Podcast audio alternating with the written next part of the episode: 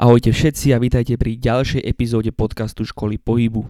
Dnes pokračujeme epizódou dva s chalami z Comphy Trnava na tému mýty a legendy zo svetu fitnessu, posilňovania a samozrejme fyzioterapie. Máte sa na čo tešiť, prejdeme si nejaké veci o stretchingu, o tom, či môže ísť koleno pre špičku alebo nie, či je naprávanie naozaj naprávaním a samozrejme mnoho ďalšieho.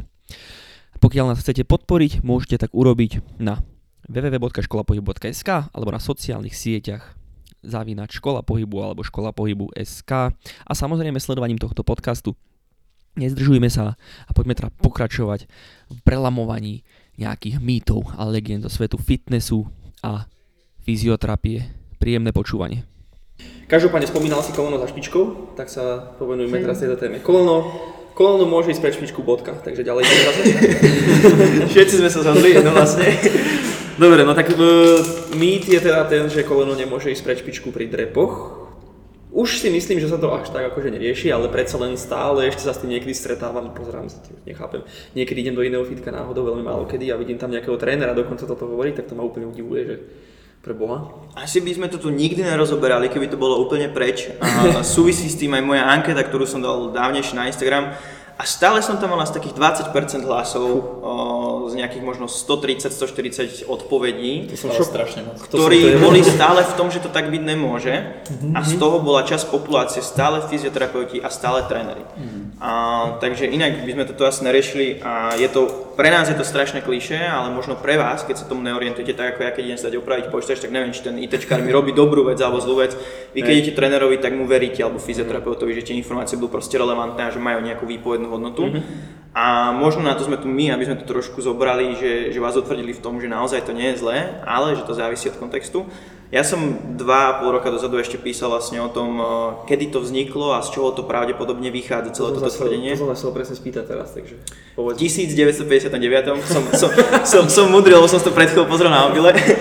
Doktor Karl Klein vlastne povedal, že, že čokoľvek below the, below the half knee, takže čokoľvek vlastne pod deväťdesiat stupňov pohybu kolena, je zbytočné a škodlivé. A vychádzali vlastne z toho, z tej domnenky, zase čo sme sa bali na začiatku, že stres je zlý, ale zase tam opomínala tá adaptabilita, ktorú nemusíme rozoberať miliónty krát.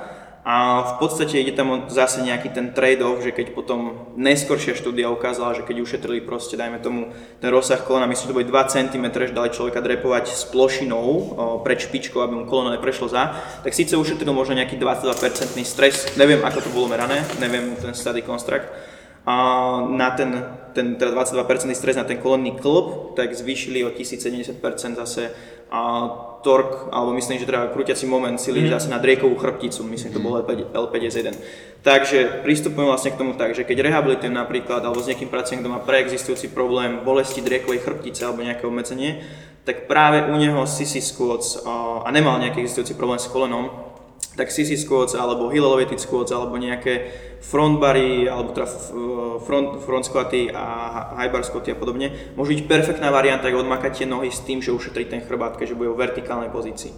Naopak u niekoho, kto môže mať nejaký existujúci problém s kolenom, tak neriadíme sa tým, že koleno môže ísť za špičku, ale hľadáme nejaký ten entry point práve do tej rehabky, že s ktorým sa vie dostať s tým kolenom čo najďalej za minimálny diskomfort a, a skoro žiadnu bolesť. A pracujeme, aby sme tam zvýrazne, teda zväčšili ten rozsah pohybu. A v podstate to vychádza z toho, že bolo robených viacero štúdií, robil to Grzelák a ešte viacerí v dvetisícštrnásť dvetisícsedemnásť, myslím, ak sa nemýlim. A vlastne u spieračov boli pozorované parametre, ako bola zvýšená denzita alebo zvýšená hustota vlastne chrupavčných štruktúr, teda v tomto konkrétnom prípade menisky. A boli a, hrubšie krížne väzy, takže bola pozorovaná u nich aj hypertrofia krížnych väzov, čo je úplne jasný ukazateľ toho, že tie štruktúry sa proste adaptujú na tú záťaž. Preto hovoriť o tom, že koleno za špičku je zlé, keď je to jeden z najprirodzenejších pohybov pre to telo ľudské, využívať každý klb v jeho plnom rozsahu pohybu je ako povedať, že dvíhať rameno do deväťdesiat stupňov. A je to úplný nonsens, keď niekto ten problém nemá, tak nemá dôvod sa tomu vyhýbať. Mhm. To je môj pohľad. Myslím, že si to vyčerpal. Že akože ja k tomu fakt nemám čo povedať. Povedal by som len podobné veci, vieš, zbytočne. Jasné, jasné. Takže pre poslucháčov, keď vám aj niekto povie, že jednoducho koleno nesmieš za špičku, alebo v podstate hociaký takýto iný fakt v úvodzovkách, tak uh, vždy Neveste sa len s tou vlnou, ale vždy si proste pozrite niečo k tomu. Skúste si spraviť taký vlastný research ohľadom toho, aby ste si mohli... Vypočujte si podcast. Ale vypočujte si podcast, aby ste si mohli spraviť vlastný názor ohľadom toho. A najlepšie pýtať sa otázky, že prečo a prečo. A keď ten tréner povie, že no lebo to škodí, tak sa pýtam, že ako to škodí. A ako prečo to škodí. A tam sa väčšina ľudí zasekne, hej, že dobre mierená otázka je lepšia ako akýkoľvek iný argument vždy. A to isté sa snažím pýtať sa na seba, že keď niečomu verím, že prečo tomu verím, keď neviem dosť odpovedí, tak asi začínam tápať a musím prehodnotiť svoj prístup. sto percent. Ja si vždy vravím, že treba sa proste pýtať. Keď tréner nepozná odpoveď, tak niečo tu nesedí. Na všetko musíš poznať odpoveď, čo dáš tomu klientovi. Ale niekedy povedať dobre, úprimne nevieme tiež najlepšie. Áno, jasne. To je tiež fajn. A nevymýšľaš si. Snažím sa toho už vôbec nebať, lebo potom sa to zvykne vrátiť späť. Hej. Sme mythbustery. Ideme ďalej. Takže dajme si teraz naprávanie. Mm-hmm. Je naprávanie skutočne naprávanie? Mm-hmm. Chlapci. No, skús, skúsime to nejako načať. Akože, toto bol taký konštrukt, ktorý podľa mňa doteraz, hlavne u bežnej populácie, je, je populárny, že prídeš k nejakému rádoby chiropraktikovi, čo podotýkam, že tu na Slovensku podľa mňa asi nikto nie je chiropraktik. Ak áno, tak e, akože pardon, možno, možno sa nájdu, že jeden, dvaja. Ale musel nájdu, študovať inde. Ale musel študovať inde, ale reálne je to proste, ak sa niekto označuje, že je chiropraktik, tak musí to byť človek, ktorý má na to vzdelanie. Má, má na to proste normálne vzdelanie, čo je doktor chiropraxie a myslím, že to štúdium trvá päť rokov, ak nejak dlhšie. Čiže keď máte na to dvojdenný kurz, tak nie. Ste proste len šamani. Pukač. Pukač. Si ma označil práve za šamana. Prepáč. Ale k tomu sa ešte potom dostaneme. K tomu sa dostaneme, že, že, že je samozrejme, k tomu sa dostaneme, ale uh, teda, čo, čo si ľudia myslia je to, že vám takýto človek povie, že má, čo sa mi často deje, príde mi klient, že tam mi ten chiropraktik povedal, že mám vyskočený stavec, tak mi to napravil a cítil som sa lepšie. A tam sa už začnem spýtovať, OK, podľa čoho vám povedal, že máte vyskočený stavec? No, on mi to tam nahmatal. No, a už sa zase začnem spýtovať, a ako mohol podľa dotyku vedieť, že to tak proste nemáte, že, že to tam nemalo byť? Že, no, tak povedal mi to a bolo to potom lepšie. No, tuto presne nastáva to placebo, ešte ľudia tomu veria. Na, naozaj, že ľudia veria tomu, čo im ten odborník povie a cítia sa lepšie, čo sa môžu, ale ten efekt nastáva kvôli niečomu úplne inému. Čo sa deje pri tých manipuláciách je to, že tam reálne nedostávame tie klbné segmenty na nejaké iné miesto. Čo sa tam deje, že v každých skoro, myslím, že vo všetkých pohyblivých klboch máme v podstate synoviálnu tekutinu, synoviálnu membránu a obal. A je tam samozrejme nejaký tlak, ale samozrejme aj je tam aj oxid uhličitý, nejaký ten plyn. A tou manipuláciou, jak oddialíme tie klbné plôžky, tak ten... Toto sa, toto sa líši, tomu ešte vy možno budete vedieť povedať. Niekto hovorí, že bublina praská a niekto, že sa vytvára.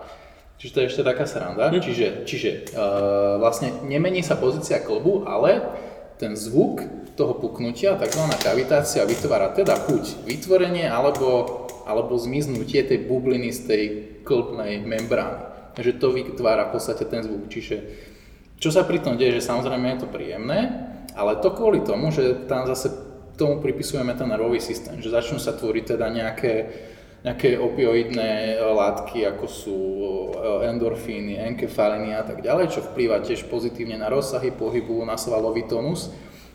A tým pádom sa naozaj môžeme cítiť krátkodobo lepšie a krátkodobo nás to môže menej boleť a krátkodobo sa môžeme lepšie hýbať, ale väčšinou je to, není to dlhodobý efekt.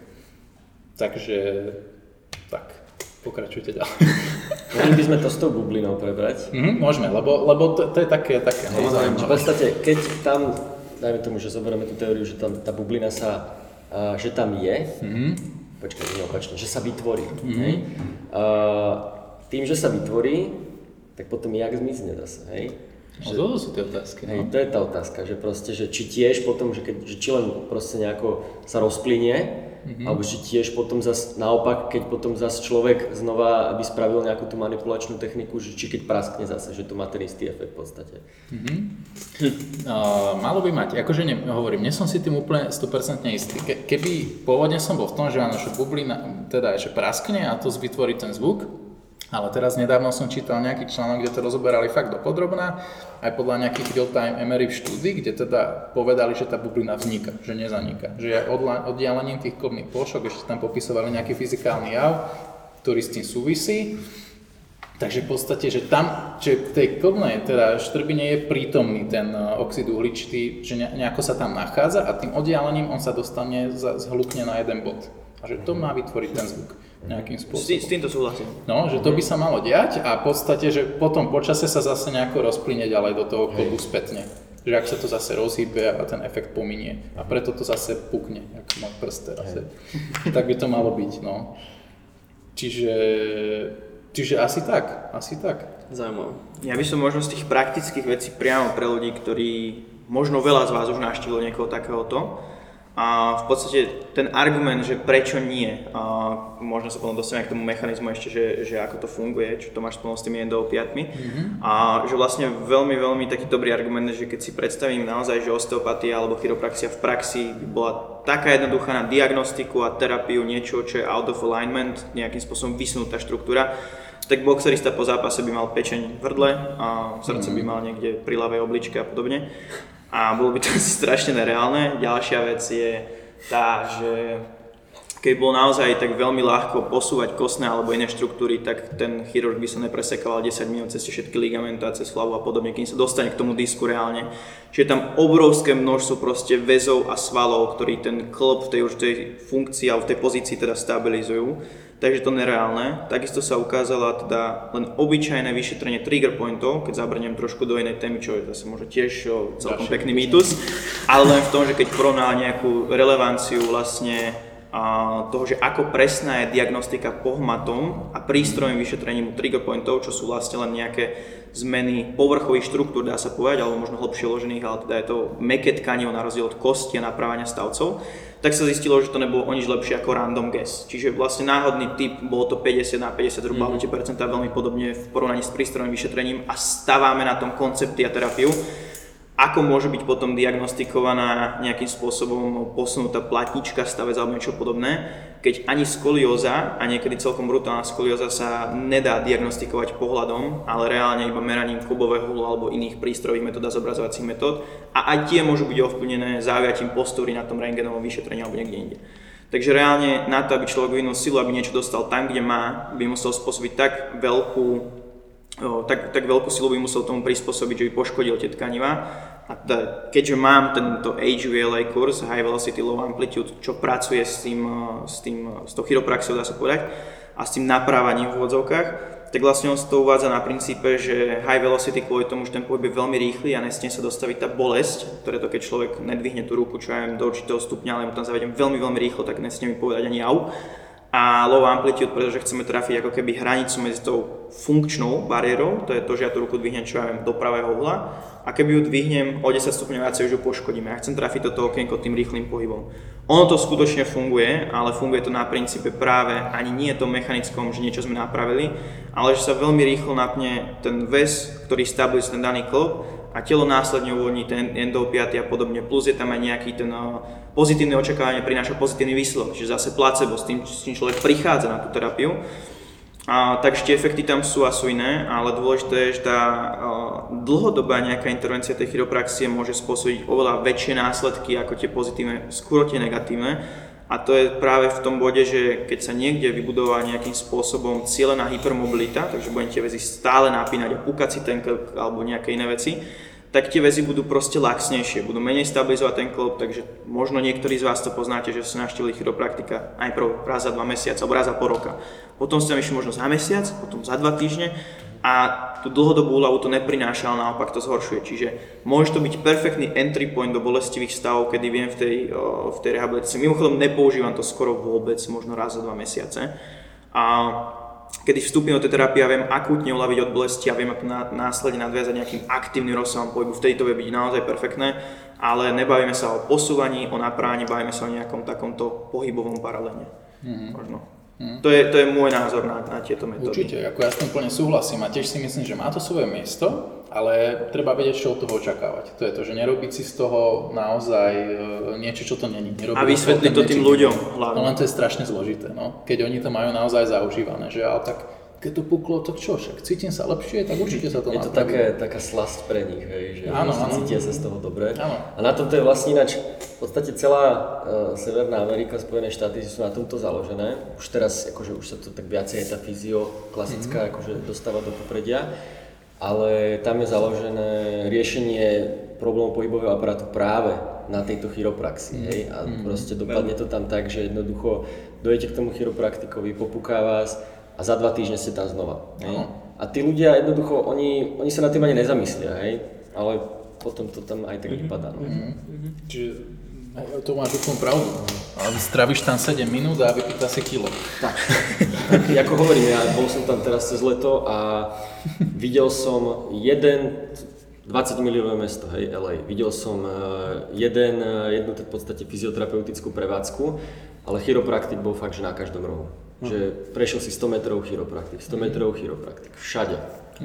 No to je to easy riešenie, easy riešenie, to je easy riešenie, že to je jak, že dáš si tabletku, dáš si niečo, je to taký cheat, presne, mm-hmm. že pum, lepšie.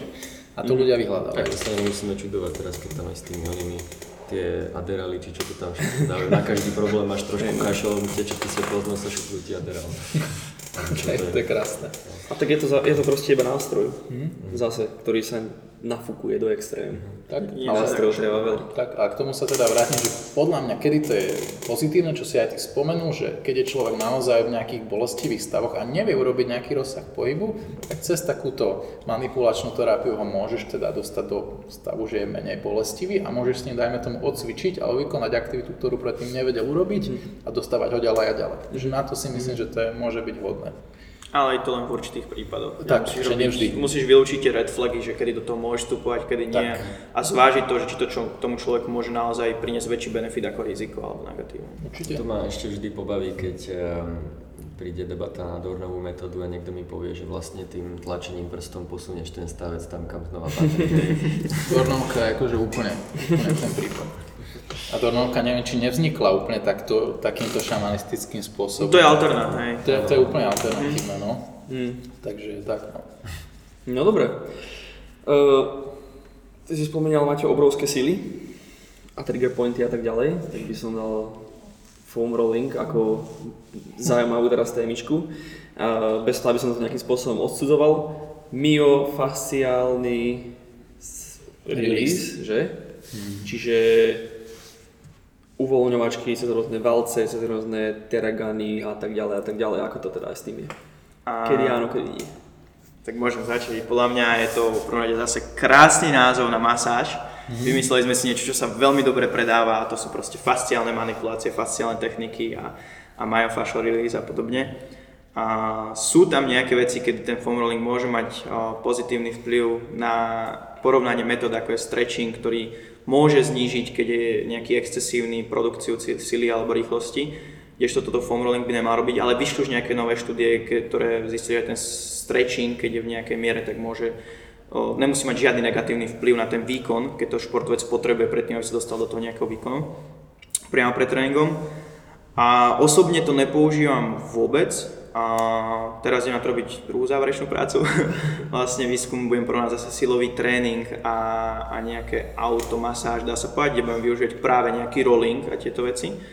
Ale asi by som do toho moc nejako zatiaľ nezabrdal. A mne osobne to není veľmi sympatické, hoď to funguje, tak to nepovažujem za to, že za čo by si mal človek u mňa zaplatiť, lebo pozrie si ľahko pár videí, ako si môže foam rolliť čokoľvek, ako si môže masírovať čokoľvek s loptičkou. Preto v tej terapii chcem pracovať skôr s tými návykmi, aby tie zmeny mohol dosiahnuť trvalé. Mm-hmm. Takže asi, asi do týchto metód radšej nechám vás chalani, že nejbližšie. Mm-hmm. OK, akože ja, ja s tým možno trošku aj rovno e, sa dostanem aj k tej téme, čo som chcel rozberať, čo je v podstate nejaká tá man, manuálna terapia a masáže, lebo ono je to všetko na jedno kopyto, či už je to foam rolling, či je to, ako si hovoril, teralgán, masážne loptičky, alebo masáž ako taká, alebo myofascial release. Vždy je to nejaké mechanické spracovávanie tých tkaní, že veľa ľudí verí tomu, že dokážeme rukou alebo nejakým iným nástrojom uvoľniť, či už svaly, fascie alebo nejaké tie povrchové štruktúry. A podľa štúdie naozaj vieme, že nie, že sa to proste nedá, že reálne žiadne takéto morfologické zmeny nerobíme, že, že sa tam neudeje proste nič.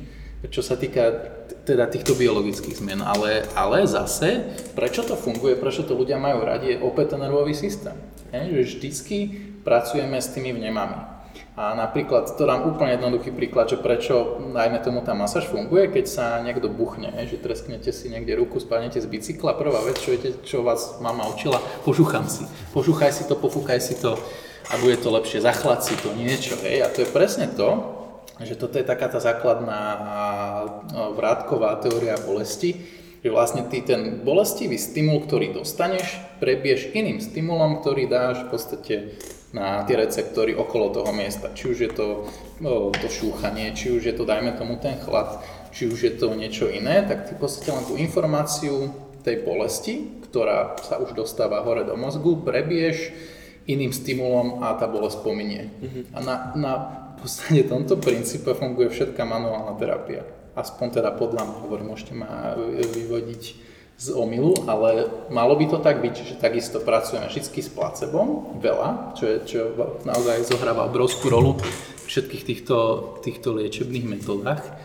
A takisto aj zase s autonómnym nervovým systémom človek vám dôveruje, uvoľní sa, ukludní sa, tiež zmenší sa ten svaloptonus, hej, takisto. Že to tiež sa praví svoje. Určite aj tá dôvera a samotný dotyk. Samotný dotyk tiež môže byť skrz to liečivé, že je to proste príjemné, hej? Že máme radi nejakú tú interakciu medzi ľuďmi. Že tu zase, zase sa proste začíname baviť o tom, že to je zase to biopsychosociálne, že není to len to biologické, že nedokážeme niečo síce rukou uvoľniť, ale ten efekt to má, pretože pracujeme s človekom ako celkovou entitou a ovplyvňuje to všetky tie systémy.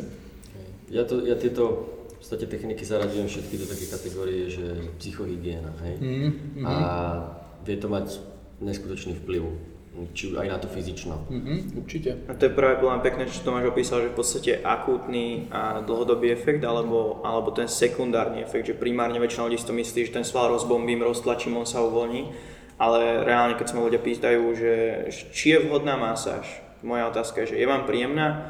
A keď povedia nie, že chcem tam ísť len preto, že sa budem cítiť lepšie, tak hovorím, že nebudete. Že mm-hmm. najskôr nebudete, môžete vyskúšať, keď áno, tak je to zaujímavé. Ale keď mám je masáž príjemná, mať to radi a cítiť sa po nej proste uvoľniť, tak tam chodíte ten sekundárny efekt práve z tej masáže samotnej na týchto úrovniach. Je ten benefit, ktorý to reálne má, ale nie je tá štruktúra. Presne. Presne, čiže toto som sa určite spomenul, no. Lebo toto je extrémny mýtus, ktorý podľa mňa málo kto vôbec rieši. Teda aspoň minimálne, minimum ľudí pozná, čo to rieši, vôbec, že, že ako to funguje. O každé stále presvedčenie o tom, že tu máš guličku na chrbte, tu ti to roztlačím palcom a bude ti proste lepšie, lebo som to reálne roztlačil. A tak ono je to dobrá ríža, lebo pre toho človeka si proste spravíš zrazu meno, že pomohol som mu ja od bolesti, mm-hmm. nie že on si pomohol sám, ale ja som mu vyriešil problém. Mm-hmm. A keď si ti nezaplnil termín, tak mu navrátiš masáž, čo máš, vybavené, nie? Áno, a je to, a, ale... je to tak v podstate taká psychohygiena aj pre nás, pre terapeutov, lebo proste riešiš celý deň s niekým niečo, musíš mu vysvetľovať, dohľadať na ňo, a keď ti proste niekto to ide, ľahne si na ten stôl a ty iba vypneš. Na, na to presne hovorila prednášajúca, že lenivý fyzioterapeut je masér. Tak. Dá sa povedať, lebo to presne, keď sa ma ľudia pýtajú, že a teba nebolia ruky takto, ja hovorím, však ale nerobím to všetkými manuálne, tak samozrejme, že nie. Že preto nie som unavený a aj, že, že čo ťa to nebaví, hovorím, že no v podstate nie, lebo tu masáž robiť mechanicky. Už máš nejakú zostavu naučenú, tak si ju spravíš, rozmýšľaš, čo si spravíš na večeru alebo čo. Že proste tú hlavu fakt môžeš mať úplne inde, lebo už si len ideš, zaužívaný zora, nemusíš nad tým premýšľať. Čiže preto ma to osobne moc nebaví, lebo mňa baví na, teda na mojej práci to, že musím premýšľať, hľadať sa tým tie vzory, čo spraviť, ako pomôcť, ako sa z toho vyklúčkovať. Ale to je aj tvoja práca vlastne. Áno, áno, tá detektivita. Masér je masér, fyzioterapeut je fyzioterapeut. Ja tiež masírujem asi raz za dva mesiace a s tomu vyhýbam a tých ľudí vediem k tej aktivite vždycky. Mm, akože ja to robievam, ale snažím sa im teda vysvetliť. Má to určite svoje miesto, ale, ale keď ti človek dojde presne s týmito vecami, že ti povie, že potrebujem masáž, lebo som stúhnutý, lebo keď mi to roztlačí, že je mi dobré, tak je tam takéto, že či mu zobereš to placebo mm. a povieš mu to, že to nefunguje tak, alebo či mu to vysvetlíš. To je, tak, to, to je strašne veľká dilema pri veľmi veľa metodách. To je veľmi ťažké rozhodovanie, naozaj. No. Ja ne. sa vždy snažím tak možno pomaly do toho nejako vklz a nejako pomaličky tam kľúčkovať, že ako to k ním dostať, lebo keď im úplne zboríš ten svet, tak to fakt môže mať negatívny efekt. No.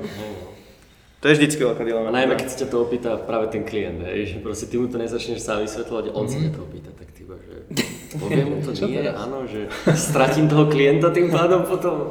Áno, tak keď tebe chodí len na masáže, áno, dajme tomu, také je, no, to je ťažké. Ale akože presne sme povedali, on to môže mať ten pozitívny efekt a to má ten človek rád, určite má. Určite, áno. Určite a minimálne má. Pre odbornú verejnosť by to malo byť lepšie interpretované. Mhm. Hej, že aj už keď o, tí ľudia budú masírovať tých svojich zákazníkov a klientov, ale mali by vedieť, že, že s čím vlastne pracujú. Mhm. My fyzioterapeuti, maséri, mhm, tréneri. Čiže všetky tieto pasívne metódy súvisia s týmto, čo sme hovorili. Aspoň by to tak malo byť podľa aktuálne nejaké evidencie. Tantrická masáž. No, presne. Mm. To nerobím. To po desiaté. No, jakže nie. Aha, hej. So mnou časť? Jak? Pre každý. Dobre, to nechám sa. To až keď vypneme mikrofón. Mám taký veľavravný úsmev, si hodil na mňa. No dobre, poďme ďalej, ešte, ešte poďme ďalej. A ešte niečo máme. Ešte máme, máme toho veľmi veľa. Tak, jak... Izometria, to má zájem. Áno, áno, izometria. Timo, som chcel prebrať. Spustí. Uh, toto je v podstate téma, ktorú prebral na jednej prednáške pán doktor Gurin z našej alma mater v Bystrici, takže pozdravujem.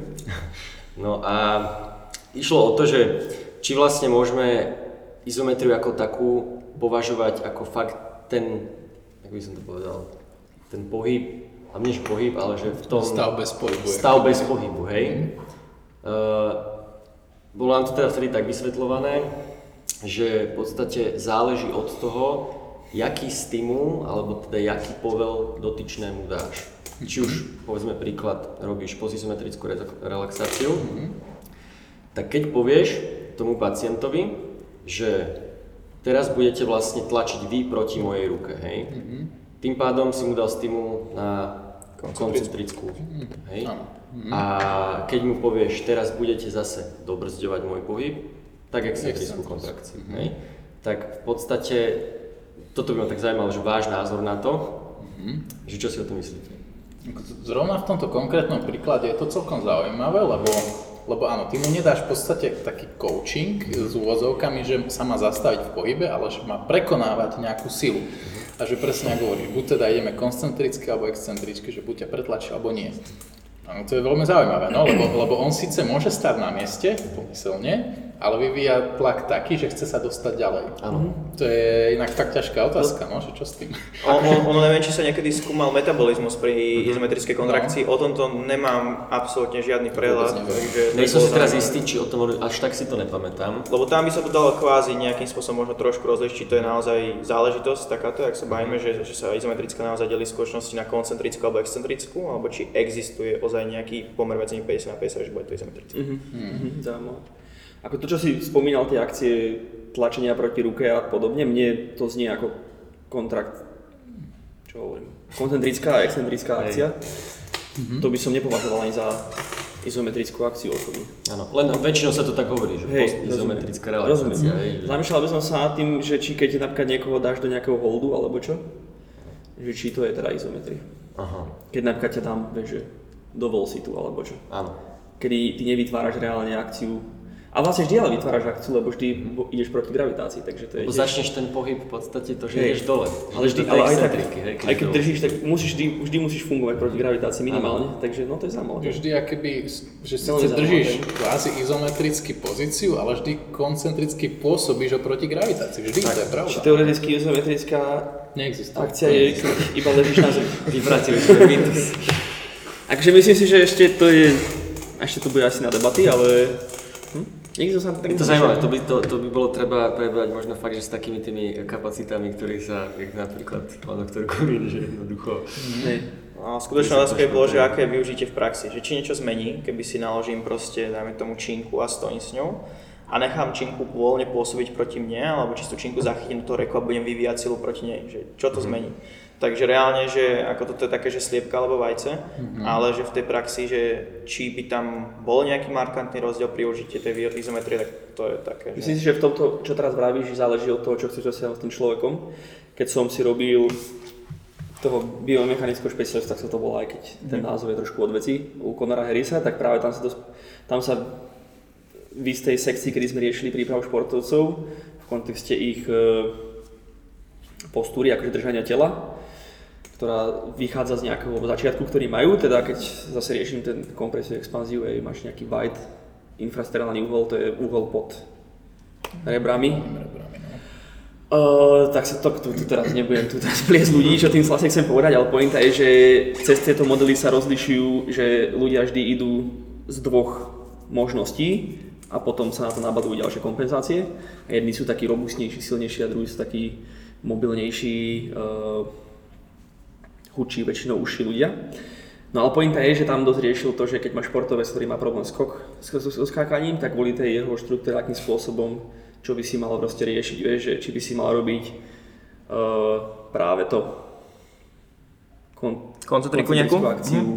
v, t- v tejto, povedzme teda pomyselnej izometrii, alebo práve naopak. Čiže iba chcel som ti povedať, že myslím si, že toto zase, že odpoveď práve bude zase v tej špecifickej individualizácii. Mm-hmm. Ale všetko je to teória zase, sa proste nedá, nedá sa nič vedieť. Jasné, to je, to je otázne, ale tak izometria sa používa veľmi, veľmi značne vo fyzioterapii, akože je to veľmi efektívne. Jasne, akože aj tak... No tá definícia je zaujímavá. Ja, ja, by, ja by som sa k tomu, dal by som k tomu iba takú, takú myšlienku a to je presne ako všetci tu vnímame nejaké roviny pohybu, sagitálna, frontálna, transverzálna, tak predpokladám, že všetci tu vieme, že, alebo neviem ako to teda vy vnímate, my to teraz s Tomášom vnímame, že neexistujú v podstate a že je to iba, teda, je to tak? Tak akože je to tiež taký konštrukt, lebo vyhybuješ sa aj v je to len nejak, nejak sme z toho označiť museli pre, tak, áno, to som pre komunikáciu. Povedať, že je to proste len, aby sme my mohli proste pracovať s tými vecami a komunikovať medzi sebou a reálne niečo robiť, tak sme museli všetko nejakým spôsobom pomenovať, ale v skutočnosti to je úplne irelevantné. Čiže aj tá izometrická kontrastná akcia a tak ďalej, to všetko len náš jazyk, aby sme pomenovali niečo. Ono to vôbec nemusí byť presné. Dôležité je len, že vďaka tomu jazyku to vieme proste aplikovať a pomáhať tým ľuďom. Určite. Teraz si nás vypočuje niekto, kto sa venuje tým izometriám a povieš, to sú ale blbci. Ale žále, že to je v podstate názov, lebo tiež keď to bude, že máš mŕtvy ťah, názov no, cviku, no, no, ale kebyže máš povedať, je to zdvihnutie bremena zo zeme v takej, takej hey, pole, hey, pod mm-hmm. takým uhlom, takže... Tak my si to musíme nejako pomenovať, aby sme proste mohli vôbec vytvoriť nejaké modely, aby sme mohli niečo vôbec dosiahnuť. A všetko sú to len teórie. Takže očakávame komentára niekoho, kto nás, nás usmerní, že, že či sme... A mohol byť, akože tak... Jasne, myslím, že všetci by sme sa niečo udiali. Ja, ja som si akože túto tému netrúfal zobrať na mužku, lebo to neviem nič, takže... Je to zaujímavé, každopádne. No, dal by som ešte jednu tému, mm-hmm. ktorá je veľmi zaujímavá, to je držanie tela, okolo ktorého sme sa tu už e, obšmietali nejakým spôsobom. A teda... Spr- správne držanie tela. Ľudia si myslia, že existuje správne držanie tela, mali by sme sa nejakým spôsobom naháňať za nejakým správnym držaním tela, existujú modely a ľudia predávajú rôzne programy na správne držanie tela a tak ďalej, tak ďalej. Mm-hmm. A už som to slovo, teda slovné spojenie povedal veľmi veľakrát, takže aký máte názor na správne držanie tela? Ja budem oponent, nech to začne Tomáš. A, asi sa naše, naše názory budú rozlišovať v tomto. Okay. No, áno, našiel som sa niekde trošku inde po čase. Dobre. Mm-hmm. Mm, akože za mňa možno, že neexistuje nejaká, nejaké úplne že optimálne držanie tela, lebo všetci sme veľmi individuálni anatomicky, dá sa to povedať tak. A taktiež aj to držanie tela je vždy strašne závislé od toho, akú funkciu počas toho dňa vykonávame. Hej. Samozrejme iné držanie tela bude mať, ja neviem, človek zamestnaný v kancelárii, iné držanie tela bude mať horolasecný príklad. Čiže strašne vždy záleží od toho, či, že čo s tým chceme vlastne cieliť, lebo to telo sa vždy len adaptuje najefektívnejšie na to, akú činnosť vykonáva, aby bolo čo najviac energeticky úsporné a čo najefektívnejšie. Čiže ak človek v kancelárii teda zase, jak spomínam, je, sa cíti teda, že je nejako skrátený v hrudníku a tak ďalej, to je len kvôli tomu.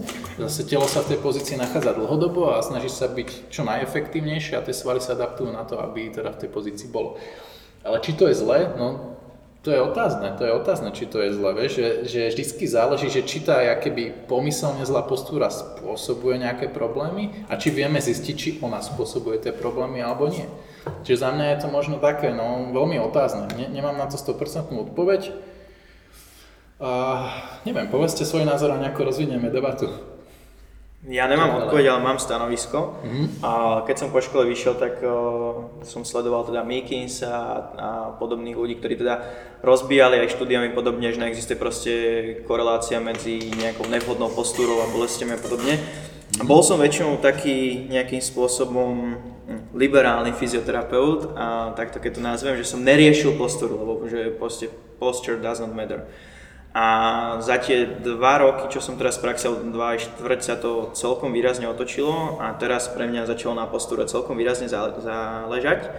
A záverečné práce, ktorú teraz píšem, tak je výrazne preukázaný napríklad vplyv medzi krčnou kyfózou, hej, teda zmenou tej krivke, tej chrbtice v krčnej, krčnej časti a z toho plynúcich problémov, ktoré môžu byť od proste vertiga, cez migrény a ďalšie veci alebo rôzne degenerácie chrbtice.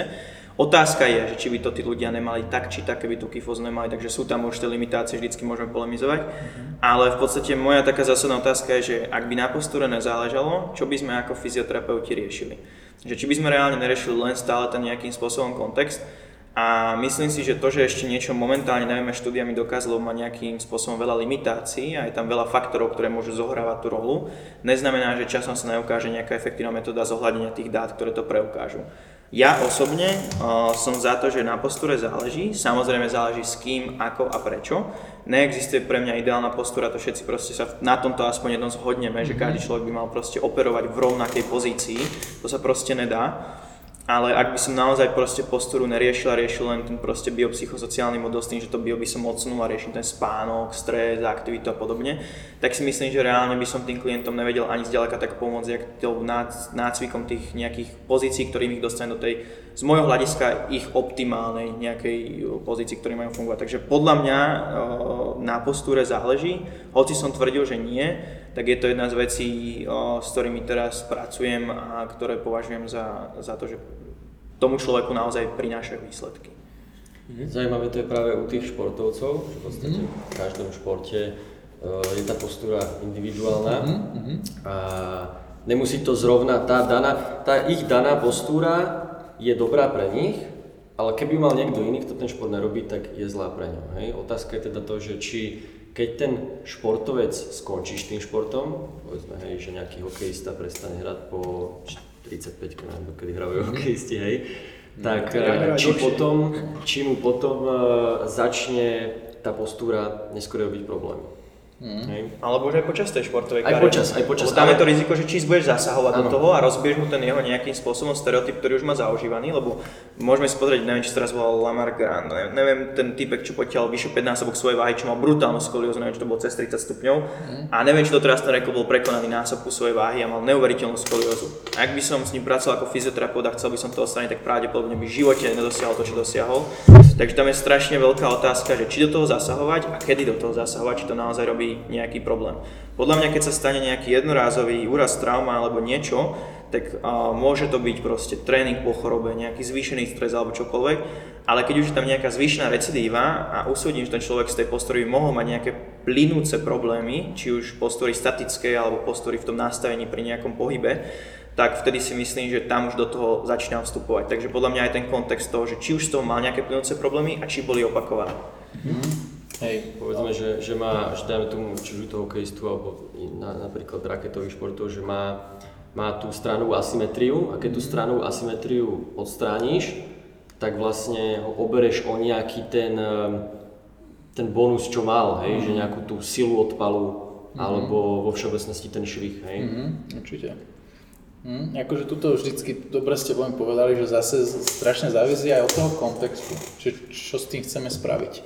Že či už je to u športovca, že či, či mu to rozbíjať, po, akože za mňa počas sezóny asi nie. Že to, pokiaľ fakt, že není nejak, nejako ukrutne zranený a nemusíme niečo riešiť, tak asi nie.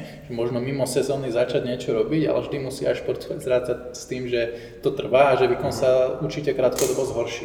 Ale áno, že tým postupom v podstate, že aj keď mimo sezóny budete dbať na to, aby sa najmä tomu zlepšila tá postúra, mm-hmm. tak aby sa zároveň s tou postúrou aj menil, menil tá, tá jeho schopnosť konať, hej, mm-hmm. už ten švih, že aby sa to prispôsobilo zase k tej novej postúre. Presne, keby to neboli športovci, ale povedzme všeobecná populácia, mm-hmm. s ktorou teda všetci z nás pracujeme, mm-hmm. že dáme tomu, že naši rodičia, hej, mm-hmm. tak ako by ste pristupovali v tom prípade, že ja neviem, vidíte, že dojde, má nejakú zvýraznenú lordozu proste drejkovej časti, stiažuje sa nábolesť krížov, kedy s tým začnete pracovať a kedy nie? Mm-hmm.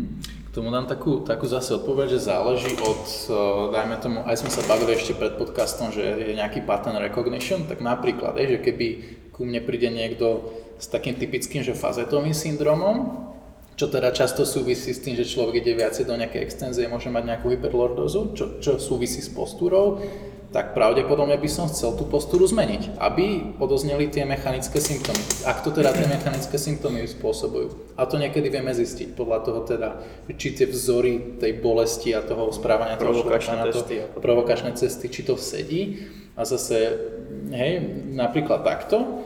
A keď má niekto zase aj problém s diskami, hej, že, že tam veľmi často, teda zase ten pattern recognition je taký, že predklon je problematický napríklad, hej, že, čiže zase záleží, že korigujeme v podstate to, čo treba, tak by som povedal. Mm-hmm. Že niekedy na tom záleží určite, v istých prípadoch zaručenie.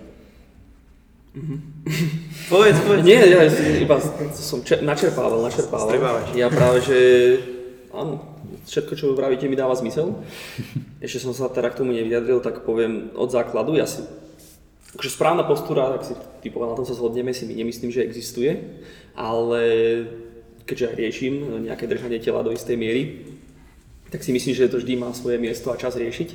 Kedy, tento, kedy toto miesto a čas nastáva, tak je to práve vtedy, keď z tej neideálnej postúry teda vychádzajú nejaké problémy alebo pohybové obmedzenia. Či už tie pohybové obmedzenia sú v kontexte mm, zhoršenia dosahovania cieľov, zhoršenia športovej výkonnosti alebo zhoršenia kvality života.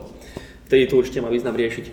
Keď za mnou niekto príde a, a povie mi, že chce so mnou držať, teda, pardon, riešiť držanie tela a proste je v pohode, tak mu poviem na rovinu, že je tak, tak zbytočne. Je, akože, nič nie je proste, lebo vznikla nejaká taká tá myšlienka toho, kvôli, kvôli tomu, ak to marketuje, to je spojené aj s tou funkčnosťou a tak ďalej, že všetci zle stojíme. Alebo niekde bol, niekto mi niečo povedal, že no. Pozri sa, ak stojíš a ten človek nemá žiadny problém a zrazu ich začne vnímať, aj keď nemá. Presne tak, presne tak.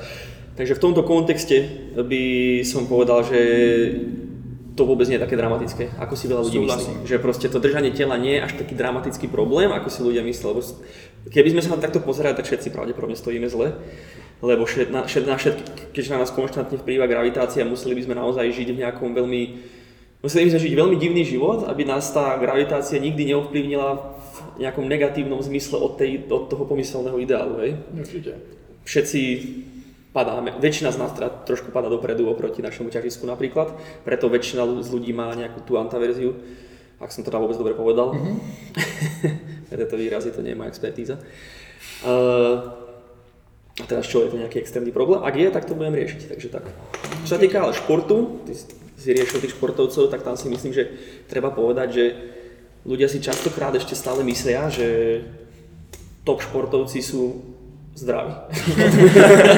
To je akože absolútne. To, to si myslím, že je tá veľmi, veľmi dôležitá ilúzia, čo treba proste si konečne uvedomiť, že vrcholoví športovci nie sú v ideálnom zdravia a častokrát je to veľmi ďaleko od pravdy, čo je smutné. A neviem teraz, či to niekto na našom podcaste vravel, teraz nechcem toto vraveť, alebo kde som to počul, ale niekto povedal, že niekeby viesť deti ku športu, proste, že je zle, lebo že ich vedieš ku nezdravému životnému štýlu, ako to teraz veľmi zjednoduším tú vetu. A bolo to pre mňa veľmi zaujímavé, lebo jasne, že chceš, aby sa deti hýbali a tak ďalej, ale spravíš z nich profi športovcov, tak z nich v podstate robíš ubolených ľudí. A tam máš vždycky, poď, poď. Že, že má to svoje plus, svoje minus, hej? Tak, že jednoducho vždy musíš zaplatiť tú daň za nejakú slávu, hej? Dobre, ja to poviem z, tak jasné. Zo svojho pohľadu úplne skrachovaného nešportovca, že v podstate tiež mám herný disku, podobne riešil som nejaký problém, aj s Tomášom sme riešili nejaké veci. A teraz si môžem vybrať, že proste buď sa budem šetriť a začnem robiť všetko, čo je optimálne, ale nebudem robiť to, čo milujem, mm. alebo si vyberiem ten šport, ktorý viem, že nie je optimálny, ten nejaký silový trojboj na súťažnej úrovni s tým nejakým optimálnym zdravím v úvodzovkách, ale je to niečo, čo mi do života dáva takú pridanú hodnotu, že si to aj tak rozhodnem robiť. Prečo tak, prečo Takže to si musí každý zvážiť sám, aké sú jeho ciele. Akože proste výkon nerovná sa zdravie a pokiaľ chcem cvičiť zdravo, dá sa, má to proste svoje limity a tiež ja som Ja tu asi cvičím najmenej zdravo z nás všetkých predpokladov. A proste, no čo, tak som tu, mám tu, mám celkom v prdeli krk teraz napríklad a stále tu sedím. Čudoval by si sa. Ale tak proste, hej, no, keď, keď, vieš, keď vieš, aké to je, keď od toho neočakávaš to zdravie, tak je to úplne iné. Keď proste vieš, vie, keď poznáš tie ceny, keď vieš, do čoho ideš, vieš, prečo to robíš, vieš, že ti to robí radosť, tak je to úplne iné, úplne iné je to pre teba, pretože naozaj, ako ty vravíš, proste, keď ti to prináša, prináša ti to takú pridanú hodnotu, ktorú by ti ten pomyselný, neviem, komfort alebo bezpečie zdravie neprinieslo. Mm-hmm. Takže tak. Správna postúra v športe je niečo úplne iné než pri bežnom človeku. Hmm. A možno ešte posledná vec, že tak. Sa vrátim k tomu bežnému človeku a že prečo to niekedy možno s tou postúrou tak jemne nadľahčujem, lebo zase to mám sebo. Tak, tak. Často ľudia prídu s tým, že, že, mám, že strašne mám držanie tela, že som strašne hrbatý, pozriem sa na neho a poviem, že ale veď ty nemáš hrudnú kyfózu proste, jak si hrbatý. Vieš, že, že toto je ten častý problém, že ľudia sa až tak korigujú do takej miery, že si niekedy tou korekciou vytvoria problém. To sa deje, a to je ten problém. To sa veľmi často deje, fakt. To sa často deje, fakt často sa mi to stáva. Práve že... to naprávači, ktorí mali mierny hrbík a zrazu tíko schodí iba vyprsený stále. No, čiže toto je za mňa trošku problém, prečo to ja napríklad niekedy trošku nadľahčujem, lebo ľudia z toho robia svätý grál, to, že takto to musí vyzerať a nemôže mať, lebo ľudia ani nechápu, že môžu mať, mali by mať nejaký prirodzený hrbček, mm-hmm. tej chrbtici hrudnej, hej, mm-hmm. a, a potom proste to dopadá zle, no.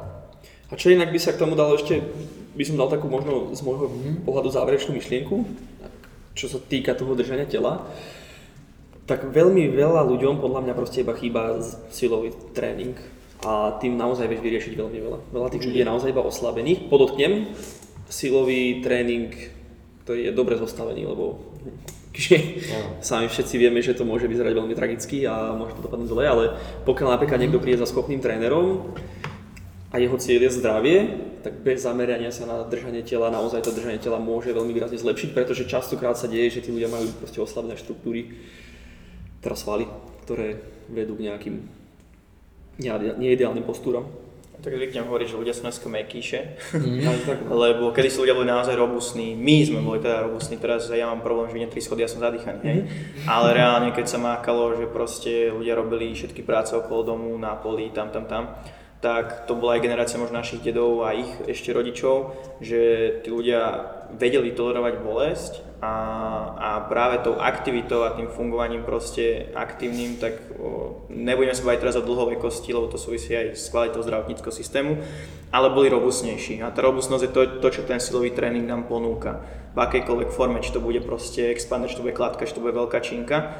A práve pre tých ľudí, ktorí nejakým spôsobom sa príliš sledujú a myslia si, že tú postru majú zlú alebo niečo, tak im stačí ponúknuť nejaký náhradný vzor nejakej aktivity, či to bude kolektívny šport alebo silový tréning, to je jedno, a zrazu tie problémy sú proste není. Že tí ľudia proste budú aktívnejší, budú robustnejší, začnú viac veriť svojmu telu a zrazu tie nejaké tie beliefs, tie nejaké um, myšlienky ohľadom seba, svojej postory a podobne, zrazu zistia, že boli úplne nepodstatné. Mm. Hlavne tu u nás nebola znalosť o takýchto veciach v minulosti, mm-hmm. či už o tréningu, mm-hmm. o fyzioterapii. Stále aj v dnešnej dobe sa ešte stretnem s niekým, kto je z tej staršej generácie a poviem mu, že som fyzioterapeut a on pozerá, to čo je. Všetko je to stále to je mladé, no. Mladé odvetu, ja. Máme čo robiť. Máme čo robiť, no. No dobre, chalani, ďakujeme vám za príjemný rozhovor. Ďakujeme. ďakujeme. Bolo to určite poučné aj pre mňa, aj teda pre nás, aj pre poslucháčov. No. Budeme sa tešiť na budúce, určite znovu radi prídeme prejsť nejaké ďalšie témy. Určite si máme veľa čo povedať. A vám poslucháči ďakujeme, že ste to s nami vydržali opäť raz a tešíme sa na budúce. Čaute. Čaute. Čaute.